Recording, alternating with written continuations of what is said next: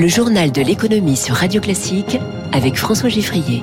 Avec Ophi Asset Management, leader en gestion ISR. Ophi Asset Management et votre épargne prend soin de vous. Et tous les matins, Radio Classique passe l'actualité économique au scanner. Trois titres ce mercredi 15 septembre en trois questions. Où en sont les négociations salariales dans les entreprises françaises? Quelle priorité pour Antoine de Saint-Afrique, nouveau directeur général de Danone Et puis quel impact économique aurait un blocage politique sur la dette américaine? Dans cinq minutes, le Focus Echo de Radio Classique, Anne-Marie Husser, DRH d'Amazon France, en direct avec nous pour évoquer cette gigantesque opération de recrutement lancée aujourd'hui par son groupe.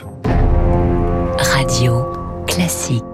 Chacun sa méthode, mais tout le monde en parle en cette rentrée. Les salaires sont au cœur du débat éco-politique. Bruno Le Maire pousse, Geoffroy Roux de Bézieux temporise, la CGT mobilise, ce sera le 5 octobre.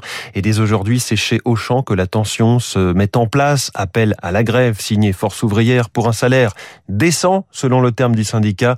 Plus globalement, entre des marges à un niveau record dans les entreprises, record depuis 1951, et une inflation autour de 2%, les salariés espère obtenir des augmentations. Émilie Vallès. Dans la grande distribution, les prochaines négociations salariales dans les entreprises risquent d'être tendues.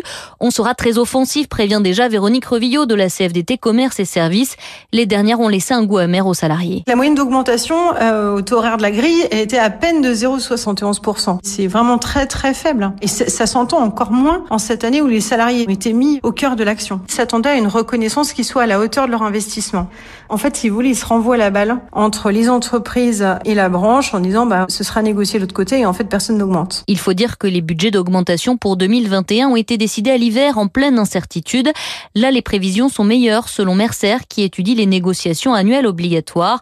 Bruno Roquemont, responsable de ces enquêtes. Les budgets d'augmentation des entreprises devraient s'établir aux alentours de 2% pour euh, l'année prochaine. Toutes les entreprises ne seront pas en capacité de le faire. Les tendances de gel que nous prévoyons pour 2022 sont aux alentours de 11 à 12%. Il y a des entreprises qui se sont très très bien tirées de la crise, d'autres qui s'en sont beaucoup euh, moins bien tirés et qui y sont encore. Par ailleurs, selon lui, les entreprises sont plus sélectives dans l'attribution des augmentations de salaire.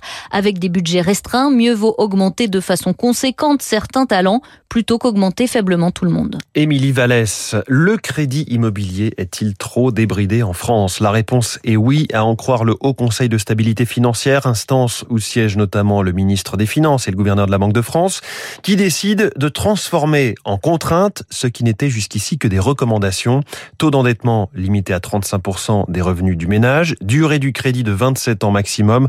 Henri Buzicazo, président de l'Institut du management des services immobiliers, explique cette décision. Ce qu'on veut, c'est resserrer le robinet pour éviter l'inflation des prix de l'immobilier qui est un véritable cancer aujourd'hui dans notre pays, s'agissant des, des, grandes agglomérations. Si l'essentiel du pouvoir d'achat des ménages passe dans le logement, eh bien, la consommation en est obérée. C'est un diagnostic qu'on n'entend pas assez souvent.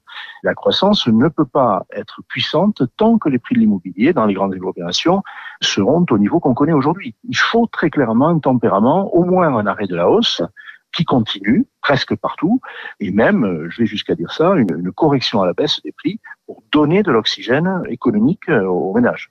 Voilà un épisode du mercato des patrons qui avait fait la une de toute la presse, le départ d'Emmanuel Faber de la direction générale de Danone, dont il était aussi président. C'était mi-mars, nous sommes mi-septembre. Six mois se sont donc écoulés avant la prise de poste aujourd'hui d'Antoine de Saint-Afrique, nouveau directeur général.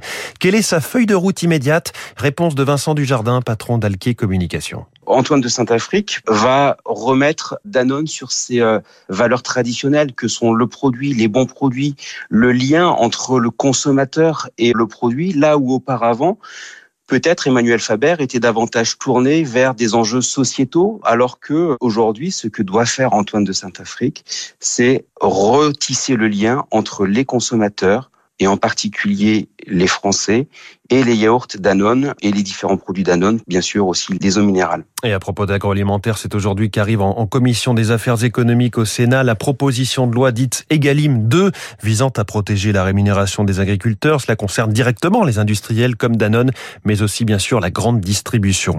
Distribution de superlatifs hier soir pour le California Streaming. C'est ainsi qu'Apple avait baptisé sa traditionnelle présentation du mois de septembre. Tim Cook a vanté son iPhone 13 Pro avec, la puce de smartphone la plus rapide au monde, un spectaculaire gain d'autonomie, l'appareil photo le plus avancé à ce jour, un écran encore plus lumineux. Comment résumer ce smartphone en deux mots selon Apple? L'infiniment Pro. Tim Cook qui a aussi annoncé une nouvelle montre, la série 7, un relifting de l'iPad et de l'iPad mini. On ne note pas d'innovation de rupture. Hein. Franchement, la 5G étant arrivée l'année dernière chez Apple, à la bourse, le titre a perdu hier soir un peu moins d'un pour cent. Un sujet d'affrontement politique aux États-Unis dans ce journal de l'économie de Radio Classique, car la question de la dette publique américaine intéresse même des grands patrons. Bonjour Eric Mauban. Bonjour François, bonjour à tous. Ils implorent le Congrès de relever le plafond de la dette. Voilà, et parmi ces grands patrons, le PDG d'Amazon, Andy Jassy, il redoute que des bisbilles politiques ne permettent pas au pays de s'endetter davantage. À ses yeux, cela pourrait nuire à la confiance des consommateurs, une confiance qui a déjà été mise à mal par la crise sanitaire. Le patron d'Amazon a rappelé d'ailleurs que de nombreux magasins physiques restaient encore fermés, d'où la nécessité de permettre à l'État de s'endetter davantage afin d'honorer ses engagements. Rappelons qu'aux États-Unis, le montant du plafond de la dette publique est fixé par le Congrès. Une fois le plafond atteint, eh bien, les législateurs doivent le relever ou le suspendre pour que le Trésor puisse à nouveau s'endetter. Une suspension de deux ans a été votée en 2019. Elle a expiré euh, là, fin juillet. Si aucun accord n'est trouvé, eh bien certains fonctionnaires pourraient ne plus être payés et cela entraînerait un renchérissement des emprunts pour les ménages américains. Merci Eric Mauban. Les marchés financiers dans ce journal Tokyo, après avoir atteint un nouveau record à la hausse depuis 1990 hier matin, eh bien le Nikkei est en ce moment en recul des 0,38%.